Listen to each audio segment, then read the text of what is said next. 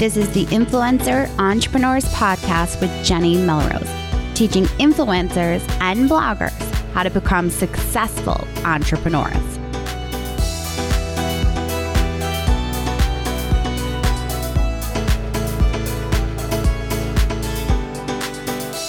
This is episode 123 of the Influencer Entrepreneurs Podcast with Jenny Melrose. Today, we're going to talk about how to become one of the top food influencers. Now, before we really dive in and pick this apart, I want to make sure that you are aware that Pitch Perfect Live, my free five day training, just ended last week, but you are not too late to take advantage of the pricing on Pitch Perfect Pro as the date of this airing, Pitch Perfect Pro is at its lowest price that it will be. It closes on the 26th, which is this coming Sunday. So, depending upon when you're listening to this, it'll close May 26th at the lowest prices that it will be. We are seeing an increase in price the next time around. So please make sure that if you've been on the fence wondering when Pitch Perfect Pro is the best time for you, Take advantage of it now. You will have lifetime access to Pitch Perfect Pro when you come into it. So make sure that you are taking advantage of that if you have not already um, as a student. So, what I want to talk about today is exactly how to become one of the top food influencers. I just got back from Everything Food Conference. It is one of my favorite conferences that I get to speak at every year. This is actually my third time attending and speaking, and I had an awesome time getting to connect with so many of my podcast listeners. We did a breakfast that I was able to host and just get to really talk and have great moments with my membership site users. So I am thrilled to be able to give you some of these tips that you can really start to think about how do you become one of the top food influencers. Now, the first place that you really need to start as a food influencer, you need to niche down. You need to decide what lane you're going to get into. Whether you're going to do vegan food blogging, whether you are going to do five ingredients, whether it's going to be Instapot recipes, whatever it might be, I need you to pick a lane. You can't decide to just create content and be a food blogger that's going to talk about everything that you decide to make for your family. One day you have Italian, the next day you're making sushi rolls. There has to be a lane that you are going to get into, and you need to know what that is. Um, one of the great examples that was given in the past is of an umbrella, and you need to fit your content underneath that umbrella. And that umbrella is your elevator pitch. What is it that you're delivering to your audience? So if it's going to be five ingredient meals that anyone can make in the kitchen, you need to know that. You need to know who it is that you are making it for and what it is that you're making when it comes to being a food blogger. Now, the reason that niching down is so important is because if you want to come up in search via Google, they need to know what it is that they can expect to see from you. And if you're talking about Chipotle recipes one day, and then the next day you're talking about um, a dessert recipe that is an Alaskan, whatever it might be, ice cream, I guess. Um, it confuses Google. They don't know what to make you an expert in. They don't know how to drive which type of traffic should be driven to you. So if you niche down, decide you're going to be only five ingredients, or you decide that you're going to be the ultimate baker and you're going to become known for baking um, southern baking recipes, that's your niche. Stay in it. Don't come out of it. Make sure that Google knows exactly what to expect, what your audience can expect when they come to you. Because anytime someone puts in then a southern recipe, whether it is a specific type of dessert for Easter or if it's going to be a Christmas cookie that has a southern flair to it, you are going to outrank others because Google has decided that that's what you're an expert in because you niche down to that. So figure out how you can really get into that. It could even be as specific as maybe you're just a cocktail food blogger. Like that's where you stay. You stay in with cocktails. That works. But you have to make sure that you're niching down so that you can start getting found in Google and be seen as an expert in that. Now, to go along with this, to in order to become a top food influencer, you also need to know your avatar. Who is it that you're talking to? You don't need to try to attract everyone. It's okay to repel some people. Now, the reason that you want to know your avatar, and if you're not familiar with the term avatar, I want you to hop back to episode 80, where I define what an avatar is and how to go about defining your own. Because in order to know who you're talking to, you got to decide who that person is. You need to know whether they're in their 20s and only using Instagram, or if they're in their 50s and maybe they're not quite using Instagram, but they're on Facebook, and that's how you're going to attract them.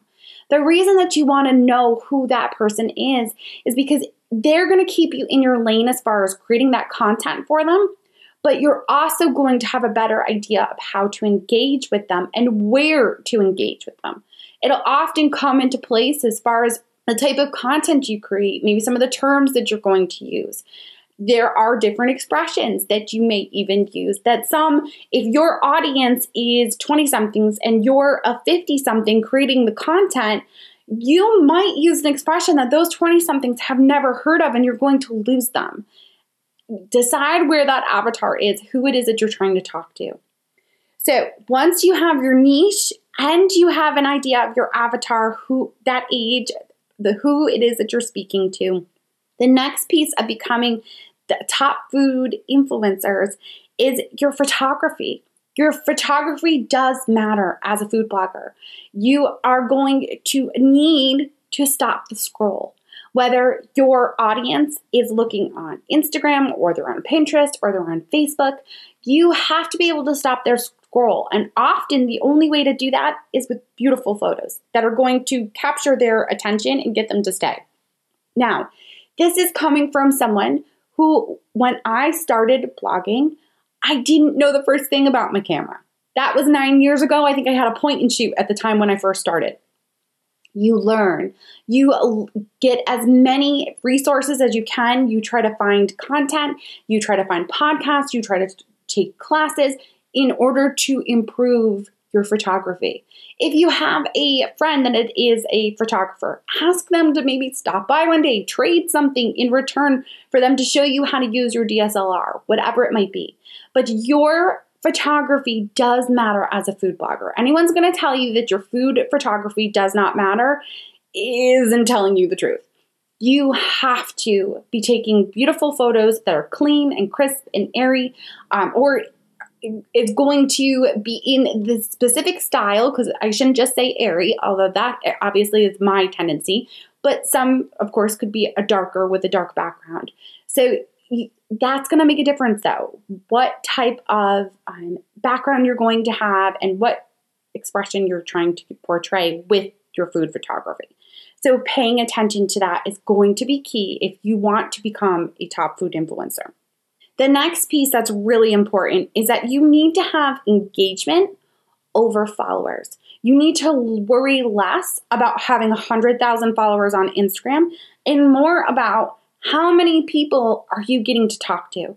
Whether you have 500 followers or 500,000, if you can only get with 500,000 followers 500 people to engage, and the person that has the 500 followers can get all 500 to engage, they're more valuable. Those 500 are engaging with them constantly. So, finding ways to actually get them to talk to you, using the platforms to the best of your ability. You've heard me, I have multiple episodes on the podcast talking about Instagram stories because, it, in my opinion, right now, it is the easiest way in 2019 to actually engage with your audience. You can put up a poll, you can ask a question, you can do a quick video, whatever it might be, you're able to get your audience to engage and actually give your their opinion and create that relationship with them. Because when it comes to Instagram stories, it doesn't need to stop with just doing a poll and getting a yes no answer, but then following up with them and asking them, what is it about this that made you say yes? And creating that authentic relationship with them where it's not just about getting some sort of answer from a poll about the content that you're going to create, but more so into the fact that yes, you're using a specific type of citrus and do what kind of citrus do they use? Having those sort of conversations. And the reason that you're going to want to have those kind of conversations is because you want to be authentically talking about the products that you love. If you're going to niche down as a food blogger, and you should be, as we've talked about, that if you're looking to be a top food influencer, that's what you need to do. With that, you should also be authentically talking about the products that you know, use, and love. That way, it doesn't come across as selling your soul or um, what's the other we often say that people have decided that they're selling out right? We hear people say all the time oh i don't want to work with um, brands because I, then i'm going to be selling out. That's not the case if you stay authentic. If you stay authentic to the products that you would normally use to create that perfect marinara sauce then it's not selling out because it's the products that you would normally use all the time. One of my clients is a baking blogger, and for her to work with brands as a baking blogger, she happens to have an audience that's coming to her with very basic knowledge of how to bake. They're asking questions about dry ingredients and how to measure them. What does it look like? What sort of products should she be using? Those people are coming in at the ground level. And like I said to her, she needs to be able to articulate that to a brand because those new people that are coming to her trying to learn how to bake, whatever products she recommends that she use, whether it's a specific type of flour or sugar or shortening, whatever it might be, that product is one that her audience is going to trust and become probably very loyal to. Think about it. Think about the products that are still in your house. Why are those the products that you use? Especially those ones that are foundational, like sugar and flour. Most of us are very loyal to those types of products, probably because they were the first things that we learned to bake and cook with. They were most likely even the products that were in our households as children. I use the same sugar and the same flour that my mom uses. I use the same shortening as my mom does. And it's just because that was the product that was in my house. It's become became one that I just became loyal to. So being able to tell and know your audience well enough to be able to say, this is the brand that I use, they're going to become loyal to that as well. And that's where this piece of becoming a top food influencer really comes into play. Because as an influencer, you're influencing your audience to choose to make something or to choose to use a product over another in a recipe that you're creating. In episode 120 on the podcast, I talked about the um, in order to work with brands, what that needed to look like as a blogger in, or influencer, and how to go about doing that. And this is one of the key components of it is that you need to have this relationship with your audience so that you can turn and say to the brand, this is why you would want to work with me because my audience would love your product. And I know that because I am talking to them about the products that I'm already using, and that's a product that I use. We should be stay always authentic to our content, to what we would normally create. We shouldn't be trying to make something else work into it, make another product that we've never even heard of work for our audience if we've never even used it. Stay authentic to who you are and the content that you create. That audience that you have built this relationship with trusts you. So if you stray them with a product that you are just using because you're getting paid to use it, it's not going to come across authentic. You are not going to be one of the top influencers. And the reason for that is because your people are not going to continue to engage with you. They're not going to continue to give you the support and want to actually be, not even want to, but they're not going to be influenced by you anymore. because they'll be able to read through that. So make sure that when you are creating your content that you stay authentic. That if you do decide to work with a brand on sponsored content, that you choose to stay in your lane with the type of products that you would normally use. This is all about, you're gonna see, even through all of these tips that I've given you about becoming a top food influencer, the ones that become that and do that, and then you see on Instagram and you see getting the contracts are the ones who stay true to themselves, that stay true to the audience that they have built, whether it's been an audience that they built nine years ago or if it's an audience that they've managed to build in the past two years.